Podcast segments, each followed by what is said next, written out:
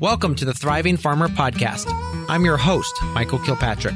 Our mission is to inspire, educate, and celebrate sustainable farming. We believe that you can build a profitable, sustainable farm that gives you true farm freedom. Join us as we talk to farmers, innovators, educators, and entrepreneurs to glean their top takeaways in business and life.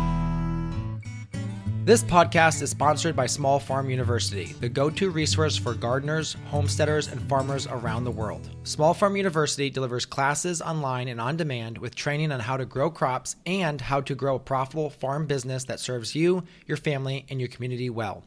Delivered by real farmers with hands on experience and expertise, it's unique in its approach, using the RIPEN method for growing and building a farm or farm business.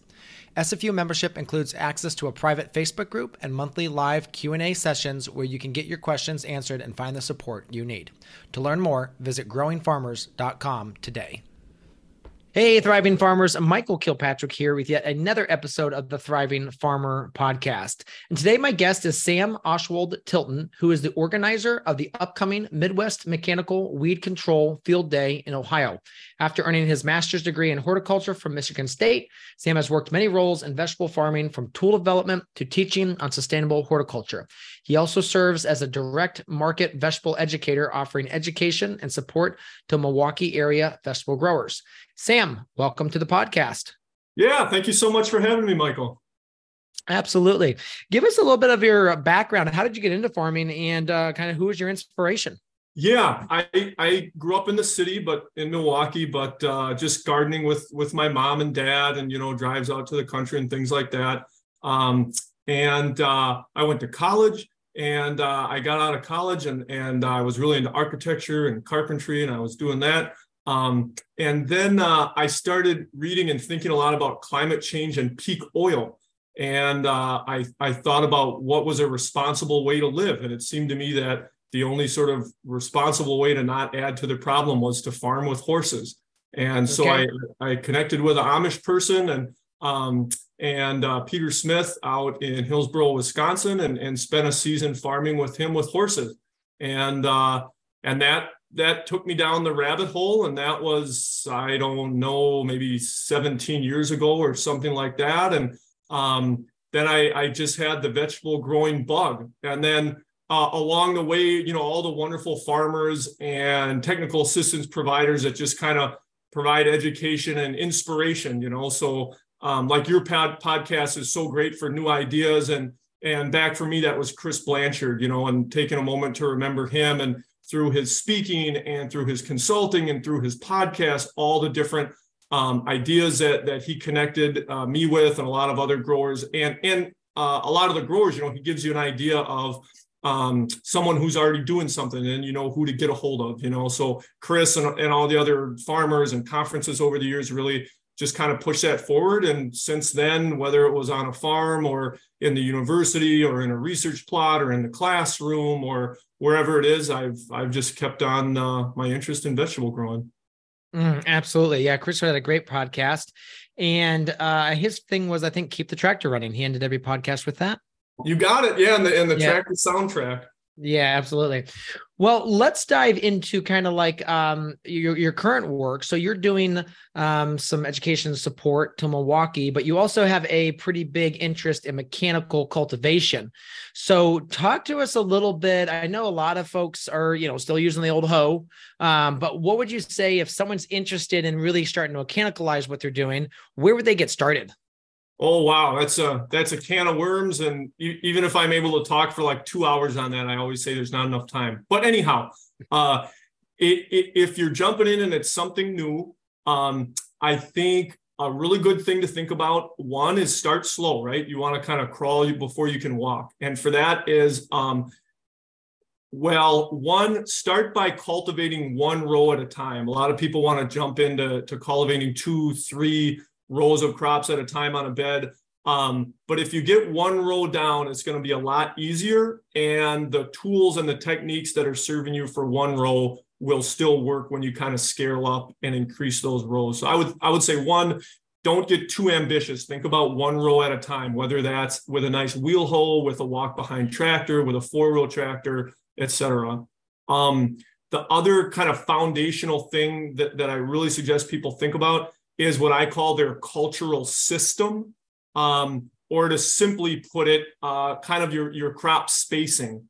So if I'm talking to someone and I say, well, what are your what are your crops planted at? And they go, oh, I don't really know. Or they say, well, some are at 12 inches and some are at eight and some are at this, and it's whatever the employee set the seeder to. And then I then I think, hey, let's back up here. So if, if you want to mechanically weed, you've got to have um, the uniformity that machines need, right? Humans are wonderful and we can figure stuff out, uh, but machines can't. And so um, another kind of foundational thing to, to up in your weeding game, especially if you're starting at a hand scale, is picking out that cultural system.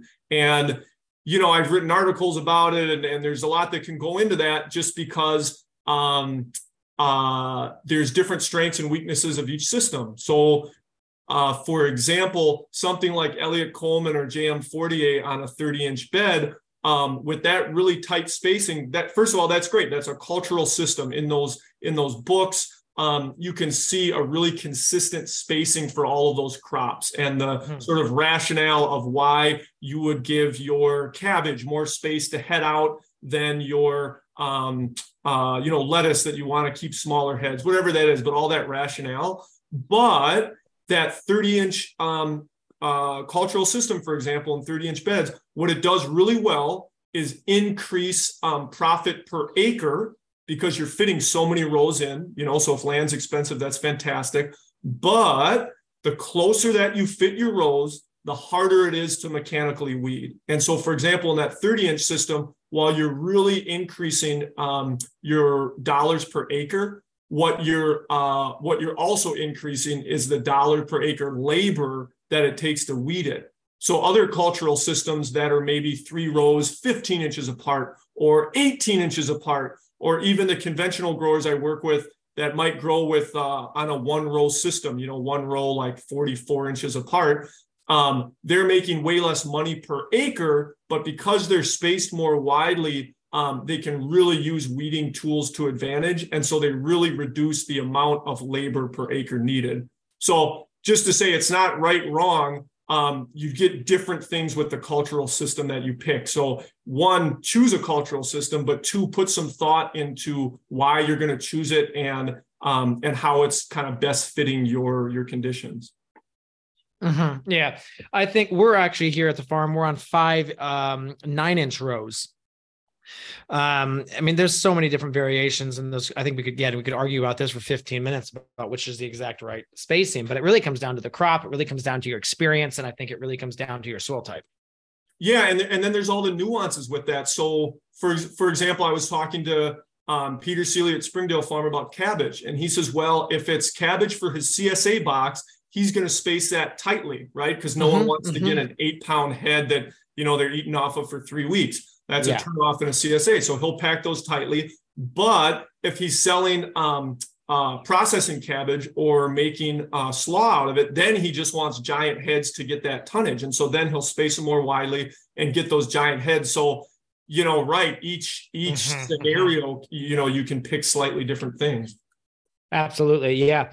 Um, so let's okay. So we talked about that a little bit about that that spacing and making sure that's key. I think the biggest thing too um, is uh, weed seed bank. Let's talk about the weed seed bank because I think that's super important. And what types of weeds you have. That's two massively important. Sure. Maybe the, the two things to say at the top is that if people want to learn more, um, Ann and Eric Nordell, N O R D E L L, uh, in Pennsylvania, really have a lot of fantastic resources on weed seed bank and kind of cultural methods to control weed seeds. So just look up anything by the Nordells. Um, and then the other thing is there's a fantastic new book that just came out from SARE. So way to go us for paying our taxes to fund that. And that is called uh, Managing Weeds on Your Farm. And it's available for free online as a PDF download or get the book, whatever. But those two resources, I think, you know, anyway, if, if you want to dig into more, fantastic. Um, mm-hmm. And uh, in terms of a weed seed bank, early on, I would see these pictures, the work of, um, of Dan Brainard and Eric Gallandt, and they would take pictures of um, different farms' soil, and they would collect soil from a farm and take it to the greenhouse and give it uh, perfect, um, you know, temperature and moisture, and see what germinates. And you could really see in in a brand new farm, you know, a carpet of weeds would germinate, of course. Mm-hmm. But then from soils like the Nordells, who have been practicing these cultural weed control techniques for 30 years plus, almost no weeds would germinate. And as someone interested in weeding tools, it was clear to me that my weeding tool is going to work better when there's only 100 weeds than when there's 10,000. Uh, so then I started thinking, oh my God, how can we control weeds before steel even gets into the field? Uh, mm-hmm. and then we start talking about all these interesting um, farming practices like rotation uh, and types of tillage, what tool you're going to use, and how deep do you run the tool, um, and the type of weeds that you have. So, for example, in the back of that managing weeds on your farm book, one thing that's so incredible is there's a little section on every uh, horticultural weed. And mm. it's not too what I would say scientific, forgive me, my scientist friends. Um, it's just very applicable. And so, just like if you were going to have a karate match against um, someone or say a chess match, you might do some research into what do you know about them? What, what can you expect them to do? How can you best parry their punches, etc. And so these chapters are, are the same thing for weeds. So for example, you can learn um, about Galinsoga, right? Huge problem for people. You can mm-hmm. learn that um, one, the seeds love to germinate again and again. If they're left shallowly in the soil, they're going to keep germinating. Um, and two, you can learn that when they're buried deeply, one, they won't be able to germinate, but two, um, unlike a lot of other seeds, the Galinsoga seeds will um, deteriorate and die rapidly within a mm-hmm. lot of them just one year when they're buried in the soil. And so something like that, that's where you know you can start to outsmart your weeds. Um, so for example, when you have, say, after you harvest lettuce and a lot of galinsoga, you know, you know how quickly it grows and how quickly it flowers and sets seed. Um, and so after you harvest lettuce, if, if you have galinsoga there on the surface, one idea, kind of knowing the, the personality of that weed, if you have the time, um, is to give it a little time uh, that bed for the Galinsoga to germinate. And if you need to, you know, run through with very shallow tillage, um, so that you're not burying those seeds too deeply and give them time for those seeds to germinate, maybe even irrigate them if you can. And you can germinate a lot of those seeds uh, out of the soil. One big thing to realize with the weed seed bank is um, unless you're going to kind of sterilize your soil with, with steam, we can't kill weed seeds. We can only um, we can only have them sprout and kill them when they're alive or we can kind of manage them in the soil so that they can decay and die on their own, uh, but we can't directly kill them. So it's mm. thinking about okay, um, uh, where do I want my weed seeds? Uh, maybe, for example, uh, I want them on the surface over the winter so that um, mice and insects and birds will eat them. And they'll eat a huge majority of weed seeds if they're left on the surface. Um, mm-hmm. On the other hand, let's say that for whatever reason, next spring I've got to plant carrots where I had um, all that Galinsoga or um, or lady's thumb or whatever it is go to seed. Well, then I can't really risk uh, planting a weed non-competitive crop in where all those weeds are on the soil surface. So then when I think about my tillage, I'm probably going to want to choose both a tillage tool and to set that tool in a way that buries those seeds more deeply. You know, the rule of thumb um, is that most horticultural weeds germinate in the top inch and a half of the soil. And that's just a rule of thumb, but it's really helpful. And what that tells me is either um, either I can have the seeds within that top inch and a half and expect them to germinate, or if I can bury them uh, deeper than that, they don't have the energy reserves to come up through. So, for example, um, when Hans Bishop in Illinois is thinking about planting carrots, if he had a whole bunch of uh, weed seed rain that previous summer or fall, maybe if he had his sweet potatoes there, he's going to think real seriously about his tillage and what he can do to bury those seeds before planting um, a weed non competitive crop like carrots. Yeah. And that was really interesting. Now, you said um, ladies' thumb weed. Is that similar to smart weed? Uh yeah, I believe they're related, but not not the exact same. Okay, all right. So just very similar. All right, interesting. I may have been mis uh, mis um naming that one. Um, and then obviously galinsoga is very different than something, let's say like purslane, because I believe purslane actually lasts in the soil for a very long time.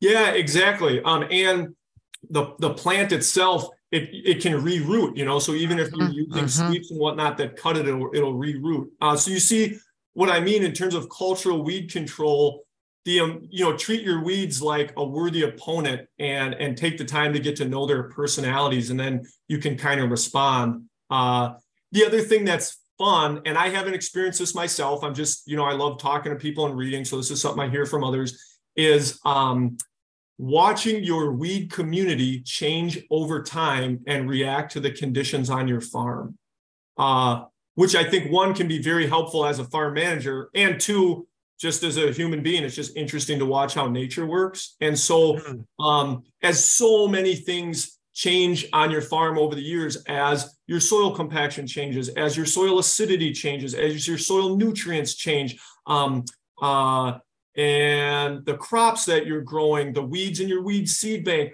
over the years, um, what a lot of farmers see is that their top three weeds change. You know, and they might be the same for three to five years at a time and then as they really change conditions the the weeds that kind of fit into that niche are going to change too mm-hmm, absolutely. Um, now and then perennial weeds are very different as well because perennial weeds are something that if you don't try to get the rhizomes typically out of the ground you're just fighting that weed forever.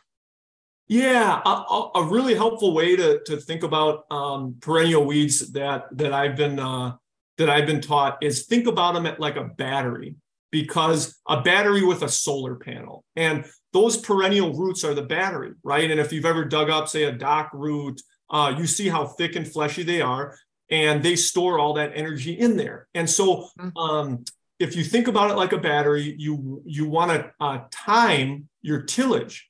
And and what scientists have found through trials is that um, uh, there's two kind of bad times to, to do tillage if you're trying to kill a perennial. One is when the perennial is dormant and has no above ground growth at all. And the reason is you can, you know, knock that that tuber around, you can pull it up to the surface, do all sorts of things, and you'll kill some of them. But um, that battery is fully charged, right? So if if that dock went through the last summer and and bulked up that root, and now you're doing tillage in I don't know April or early May, that battery's charged and ready to go. And so that's not the best technique. Um, at the same time, if that dock is all leafed out, the solar panels are out, and it's charging up that root again, again, that's a worthy opponent. But if you can think about the life cycle of that weed, um, the weakest point in its life cycle for perennials is going to be something like mid spring. And again, this is a rule of thumb you can look up in the back of that managing weeds on your farm book for, for particular weed. But the rule of thumb is in mid uh, spring when a perennial has between three and five leaves. That's a great time um, to to attack it with tillage. And the reason is that its its battery is as empty as it's going to get because it went through all um, winter of of being dormant, but also having to use some energy to stay alive. Um, and then it used up all of its energy in the spring to sprout roots and shoots and get that first solar panel of the leaves up. And if you wait a while, then the solar panel the leaves are up and it's kind of recharging that root battery. But if you can do some tillage um, when that perennial weed is just having three or five leaves, that's the weakest point in its life cycle. And that's when researchers find that you have the best control. Mm-hmm. Very good. Very good. Very good way to put it. Um, so talk to us. We could talk about weeds for hours. I know that's definitely something I'm really passionate about. I feel with this new farm here, we because the last farm we had in upstate New York, we were there for a decade. So I had some really cool tools. But here now I get really frustrated because I don't have those cool tools yet as well as we're on much smaller fields. Mm. So, uh, you know, 100 foot beds are a lot more challenging than 300 foot beds because you're just constantly turning around and setting up your your your run.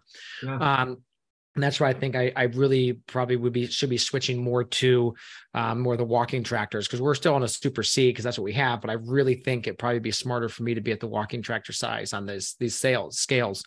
Um, talk to us a little bit about how that has changed kind of like the cultivation because um, like 15 years ago that really wasn't something that a lot of people were thinking about yeah and, and just to be clear michael you're saying talk about uh, walk behind tractors yes the two wheel sure type.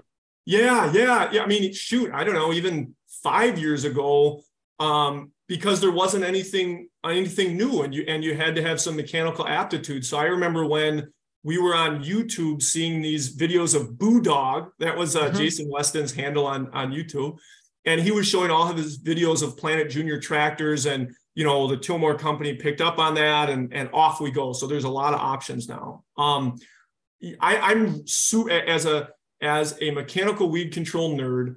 I'm super excited about walk behind tractors because they let people mechanically cultivate at a scale that's a lot more accessible and at a sort of machinery size that um, that fits people who don't have tractor experience and is both less less mm-hmm. dangerous um, and just less intimidating and financially the money required to get in um, is, a lot less prohibitive than uh, a tractor and on top of that the maintenance can be a lot easier so for example um, whether you get a 80 year old Planet Junior tractor and slap a new um, Honda engine on it, or whether you get a Power Ox from Tilmor, the the power for that tractor is a is a simple small engine. And one, pretty much everywhere in America, there's lawn centers that can work on small engines. That's what they do. And two, if it ever really doesn't work, go you know to Menards or your local store and get a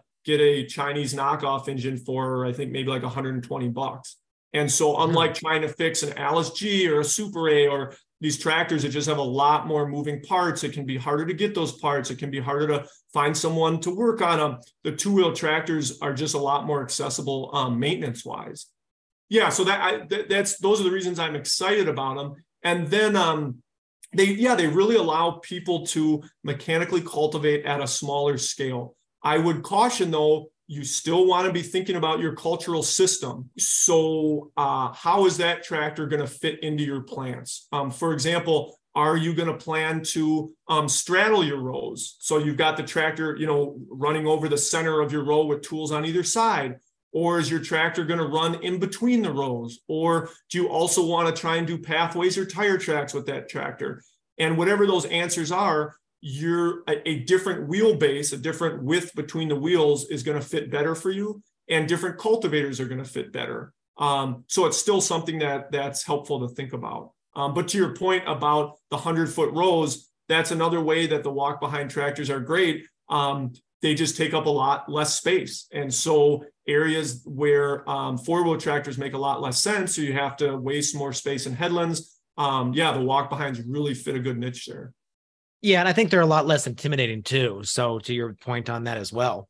Um, yeah, you're just not as scared about, you know, these these uh big four wheel. And I think the other thing too is a lot of the older cultivating tractors are just so uh, so old as it is. I mean, the um, like our Super C, the the the steering is really loose, and so to you know be keep that row straight and not turn take the carrots out, you really have to fight that tractor to make sure you're right where you're supposed to be. And the two wheel tractors got a lot more, more guidance and a lot more easy to handle.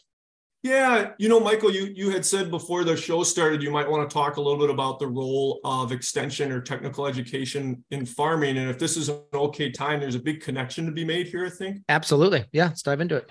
Yeah. So, well, just to your point about old tractors, you know, if you look at at most other businesses, they generally aren't relying on on 60 80 year old tools you know like mm-hmm. when the when the hvac guy comes to my house to fix um, the furnace, or when I go to the mechanic shop, they're they're generally relying on newer tools, and the reason is that the newer tools are more reliable or they're better. And mm-hmm. so I was really struck, you know, in my time going around Europe, the farms tend to have kind of newer, what I would think of like commercial machinery, just like any other business would have.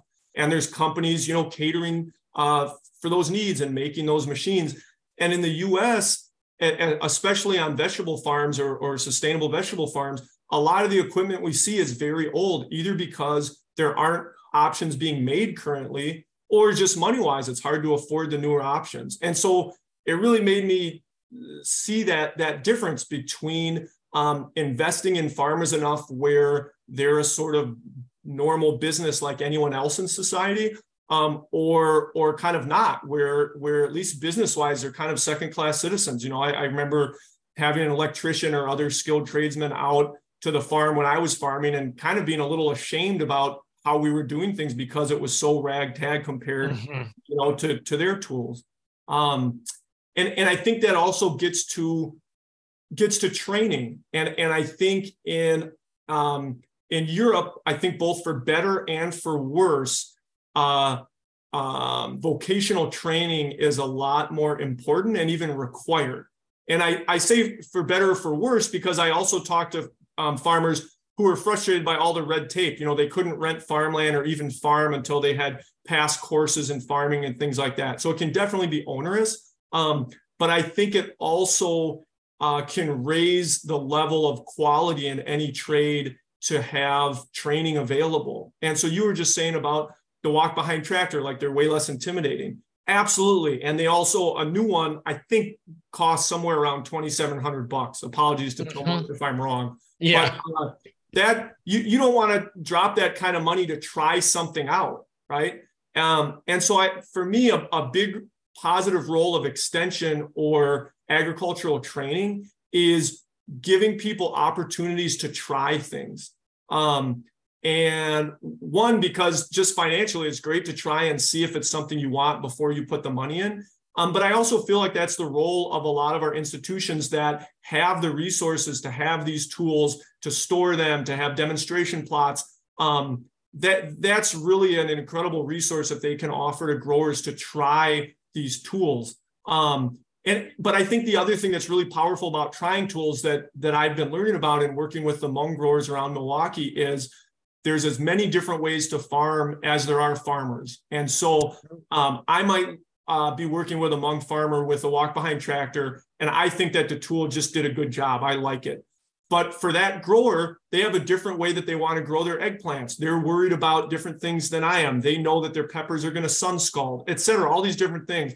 And when farmers can try tools, they can really judge for themselves what's working and how it might fit into their systems. And so the, the work that I've been starting to do as a um, extension educator for, for me is, is, is really emphasizing hands-on training rather than um, PDFs and PowerPoints and YouTube videos, which can be fantastic. Mm-hmm. Uh, but but I, I feel like a lot of times there's a there's a lack of that hands-on training for farmers. This podcast is sponsored by Small Farm University, the go to resource for gardeners, homesteaders, and farmers around the world. Small Farm University delivers classes online and on demand with training on how to grow crops and how to grow a profitable farm business that serves you, your family, and your community well. Applying what you learn in SFU could save you thousands of hours and thousands of dollars. And it can save you the agony of costly mistakes some make just because they don't know what they don't know. Delivered by real farmers with hands on experience and expertise, it is unique in its approach, using the ripen method for growing and building a farm or farm business. Here are a few highlights of what SFU has to offer in its growing library of resources. Find your perfect farm property. Whether you're renting or purchasing, this course guides you through vetting the farm property and determining how or if it suits your business needs. We give you the secret sauce for what makes a profitable farm property and help save you thousands of dollars. Start your farm intensive. Fleshing out your farm idea, craft your one page business plan, and discover the right funding options for your business. Use our business templates, worksheets, and calculators to figure out the numbers as you go. Farmers Market Success System. Learn how to attract and convert customers by building an unstoppable marketing and business system for your farmers markets. Production Mastery Series. Learn all about growing, harvesting, and drying greens. Learn about tunnel building and take specialty classes such as brand new and very popular Elderberry Masterclass. We include real life examples and calculators for figuring out fertility rates, how much money you are actually making, and where your profit is coming from business systems and marketing courses. Learn about the SFU Ripen Formula for Success, develop your marketing plan, and join in for behind the scenes tours of real farm businesses. Learn the systems you need to run your business well and how to hire a team to help you. And learn how you can add value to what you produce to generate even more income with minimal additional time and expense. In addition, members of SFU get access to the Growing Farmer Summits on demand with over 100 sessions of targeted areas of interest to farmers. These annual online events have attracted over 100,000 people from around the world, and they are included in your SFU membership as a bonus. SFU membership includes access to a private member group, monthly group Q&A sessions, and even one-on-one coaching sessions where you can get your questions answered and find the support you need. To learn more, visit growingfarmers.com today. Yeah, absolutely. And I think that kind of brings us directly into this field day that you guys are doing here. Tell us a little bit more about that because it is that hands-on being able to see exactly how to set something up or to see how these some of these new exciting developments are coming. Sure. Uh, yeah. So, so for a weeding tool nerd such as myself, uh, uh, the Midwest Mechanical Weed Control Field Day comes but once a year and uh, is really like Christmas.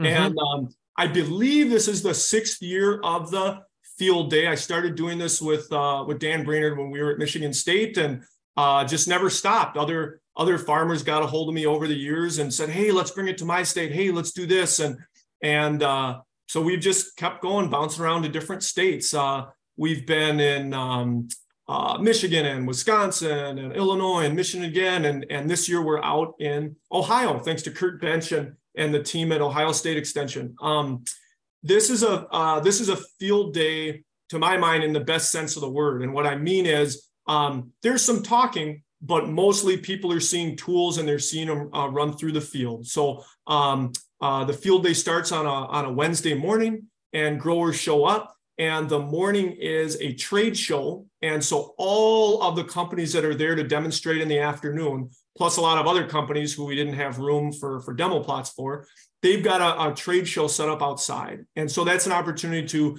connect with them, see their machines, look at their sales literature, um, ask them how their machine is going to work on your farm, talk through problems. You know, I think a lot of time with reps, there's, um, you know, farmers have a certain amount of skepticism, you know, oh, they're selling me mm-hmm. something, which is fair. Um, mm-hmm. Um, but speaking as a former rep, I think they also can serve as a resource because they're visiting so many farms and talking to so many farmers and so it can be really helpful to just say, you know, hey, what are you seeing other people doing around the country? Um, and just get a wider perspective. So, anyhow, um, the morning is a trade show and also educational sessions. So, um, some successful vegetable and row crop growers from around um, Ohio and the Midwest, Bob Jones um, from Chef's Garden and Gary McDonald um, from his consulting company will be doing uh, educational sessions on vegetable weed control and about setting up a row crop cultivator. And so that'll be in the morning. The other thing that's fun is there's, you know, there'll be, God willing, say 150, 200 uh,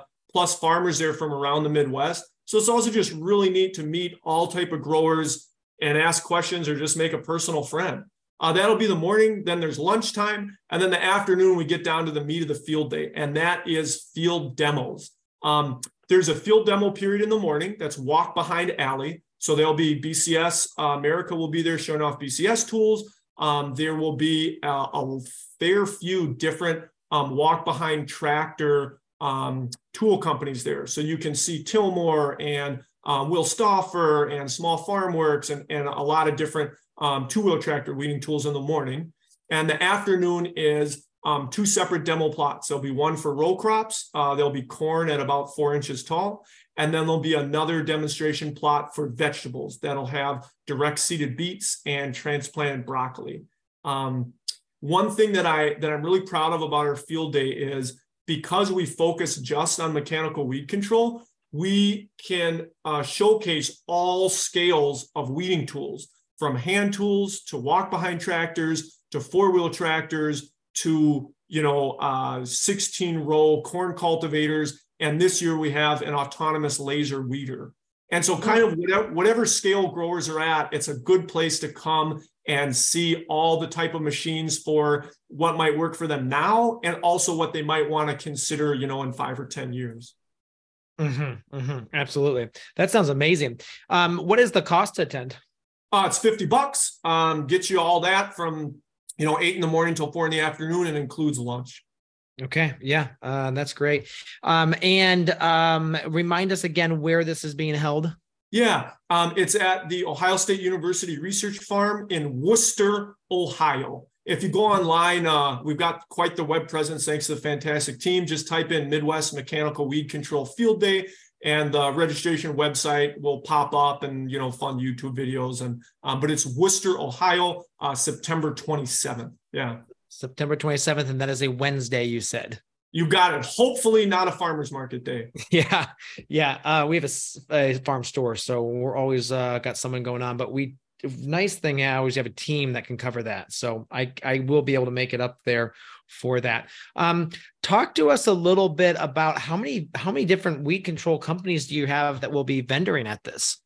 Uh, I should have this number in my head, but I lost count at over 20. So I believe wow. uh, the trade show we'll have over 20 different companies and these are both mostly weeding tool companies but also kind of allied trades. So um, um, three point hitches fertilizer potting soil you know things that farmers would want to connect with anyway. Um, and then for walk behind alley we've got i hope four different demonstrators. And then in the afternoon um, for the row crop machine We've got eight different um, demonstrators for row crop. So that's tine weeders, rotary hoes, camera controlled hitches, uh, in addition to demonstrating a speed disc. And then on the vegetable side, we've got, again, another eight um, demonstrators, and that is tools on cultivating tractors. That is rear mounted um, uh, steerable toolbars for three point. That is brand new cultivating tractors, the TerraTech and the um, Tilmor. Uh, it's the autonomous laser guided weeder. Sorry, not laser guided, but laser weeder. It kills weeds with lasers from Carbon Robotics. And then we've also got a tillage demonstration um, by Maschio for a reverse tine stone burier. Mm. I believe that um, isn't uh, Klaas um, up there in the Lakeview Organic. Isn't he using a couple of those robotic uh, laser weeders? Oh, sorry. Say that again, Michael. Who is that? Um Klaas Martens at oh, uh at sure, Blue- sure. So there's maybe there's maybe a distinction to make here with those weeders. Um, one would be what we might call a camera guided hitch. And mm-hmm. so I think that's what Claus is using. So that would be um, a normal toolbar and sort of quote unquote normal cultivator. You could have finger weeders, you know, cutaway discs, whatever fanciness you want, but still it's it's um, you know, cultivator toolbar but then the whole toolbar is guided by a camera. And so there's a camera that's looking ahead into the row, and um, the hitch itself will shift inches in either direction so that as you're driving your tractor, you know, generally straight, the camera guided hitch is adjusting and keeping that cultivator centered exactly on the row. Uh, Actually, Klaas, I think sent an email. I uh, had a post out this spring that he they do have some of those robot the actual ones that have the uh, the lasers. Wow, incredible! And that's in row crops, right? Because he grows grains. Yeah, I'm sorry. I'm just looking here at his thing. Um, the post was what date was that post? I'm just trying to scroll back through his. He's a uh, well, they're harvesting malt barley there. That's a picture of them in the I, I, I swear that I saw it from him because there was quite the discussion, obviously, like why would he go for that?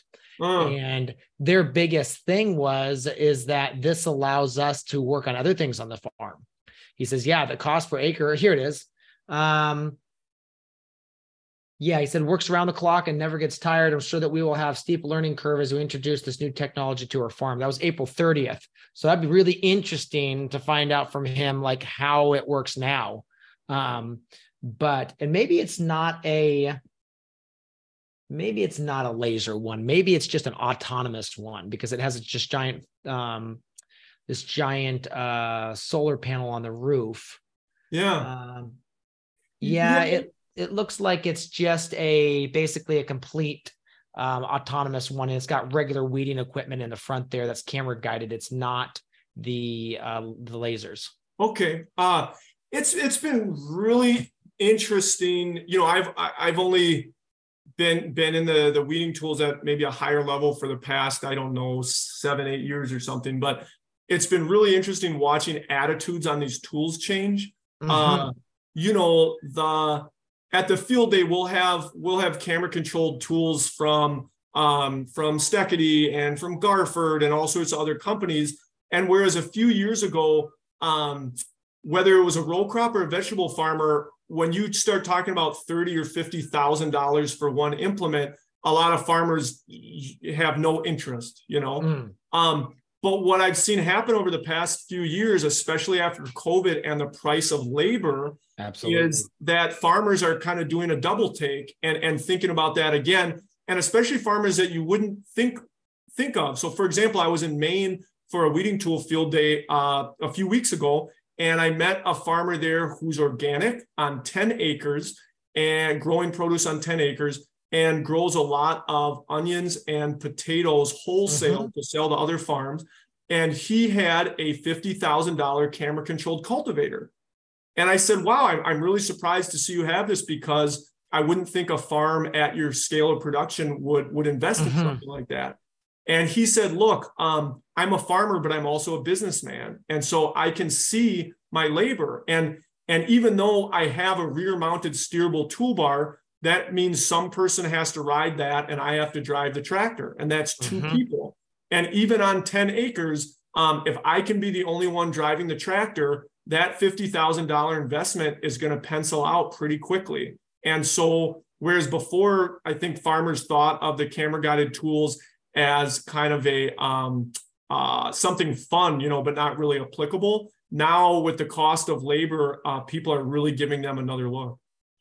Mm, absolutely. No, I agree with you on that. I mean, the thing is, the labor cost has gone up, but just the fact of even getting labor. I mean, you've got people that call out sick on days or get injured, or um, you just can't get anyone. And so, you know, that aspect of, yeah, just being able to go out by yourself and do something and knowing that a camera, which is going to be way more accurate than you typically is actually doing the work is, is super um, interesting. And I'm assuming for those like those bulk crops he was doing, he was doing like maybe a couple acres of onions or a couple acres of carrots. You got it. Yeah. Yeah. And, and so that's absolutely. Exactly, yeah. That's exactly what the grower said. He said, look, I, I don't want to manage more people. And it's all about, you know, knowing yourself and what you like. And he said, I'd really, it was rather just me and my wife on the farm. And this allows me to do that.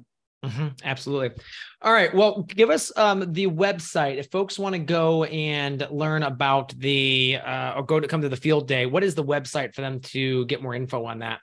Yeah. Um, either just you know feel free to Google Midwest Mechanical Weed Control Field Day, uh, or it's at uh, the Land Connection website www.thelandconnection.org/event/2023 Midwest Mechanical Weed Control Field Day. And just Google it, it'll come up or go to the Facebook page and there's links all over. Yeah. Um, I just went to the homepage of that land connection. Yeah, that's not there. So you got to go under probably events. Under yeah. Events. Yeah. Yeah. And then you can go to um then I'm just trying to think, did it come up under events? Did I click on events? I did click on events or calendar. I'm gonna go to calendar and see what calendar does. Click for monthly view. I'm just trying to think the easiest way for folks to get to there. Yeah, it's not coming up there. So all right, so you said backslash. What's the last little bit of that URL that I would go to? Ah, it would be uh, www.thelandconnection.org slash event slash 2023 dash MMWCFD. Okay. There you go, folks. All right. Well, um, and then obviously, when this podcast airs, if you go right to our show notes page for that, so go to the thrivingfarmerpodcast.com and then just type in um, Sam or actually like weed. Um, uh, yeah, that the name of the event, it'll pop right up in the search and we'll have a link right there as well. So all sorts of ways to get there.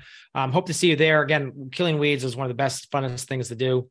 And um, I mean, there's so much we didn't talk about either. I mean, we could have talked about how changing the pH and the calcium levels can uh, change uh, weed pressure. And, um, you know, we didn't dive into steaming. So there's so much to learn. I know that day will be super helpful and super educational for all. Yeah, yeah. And on the website, you can register and you can also see a list of the companies that are coming and a picture of their machines. And yeah. Yeah, absolutely. Cool. All right. Well, Sam, thanks for your time today. Appreciate you coming on and sharing. Do you have a favorite weed control machine or tool or even just like blade? Um, I would say, okay, first thing is, oh wait, I better make this short. Uh, sure. My favorite are cutaway discs because mm-hmm. one, I, I don't think they're as common. And so I, it's just good that people know about them. And two, on heavier uh, soils with more clay, it's really nice to be able to cut away the soil close to the crop um, so that it doesn't rip out um, uh, clods of soil and kind of take your crop with it. Mm-hmm, so I really mm-hmm. love those cutaway discs. Nice. Okay. Well, I'm sure that they will have those cutaway discs at the sh- at the event. You got it. Okay. Well, thanks again for coming on, and we can't wait to see you there. Okay. Thanks so much, Michael. See y'all there. Yeah. This year's Midwest Mechanical Weed Control Field Day, the nation's premier event for cultivation tools, taking place on Wednesday, September 27th at the Ohio State University Farm in Wooster, Ohio. The field day connects farmers, machinery manufacturers, and researchers for a single day event that draws farmers from all over the Midwest. It is the place to see weeding tools of all scales for vegetables and row crops. From two wheel walk behind tractors to camera guided toolbars to autonomous laser weeders. Come for the trade show, education sessions, and field demonstrations.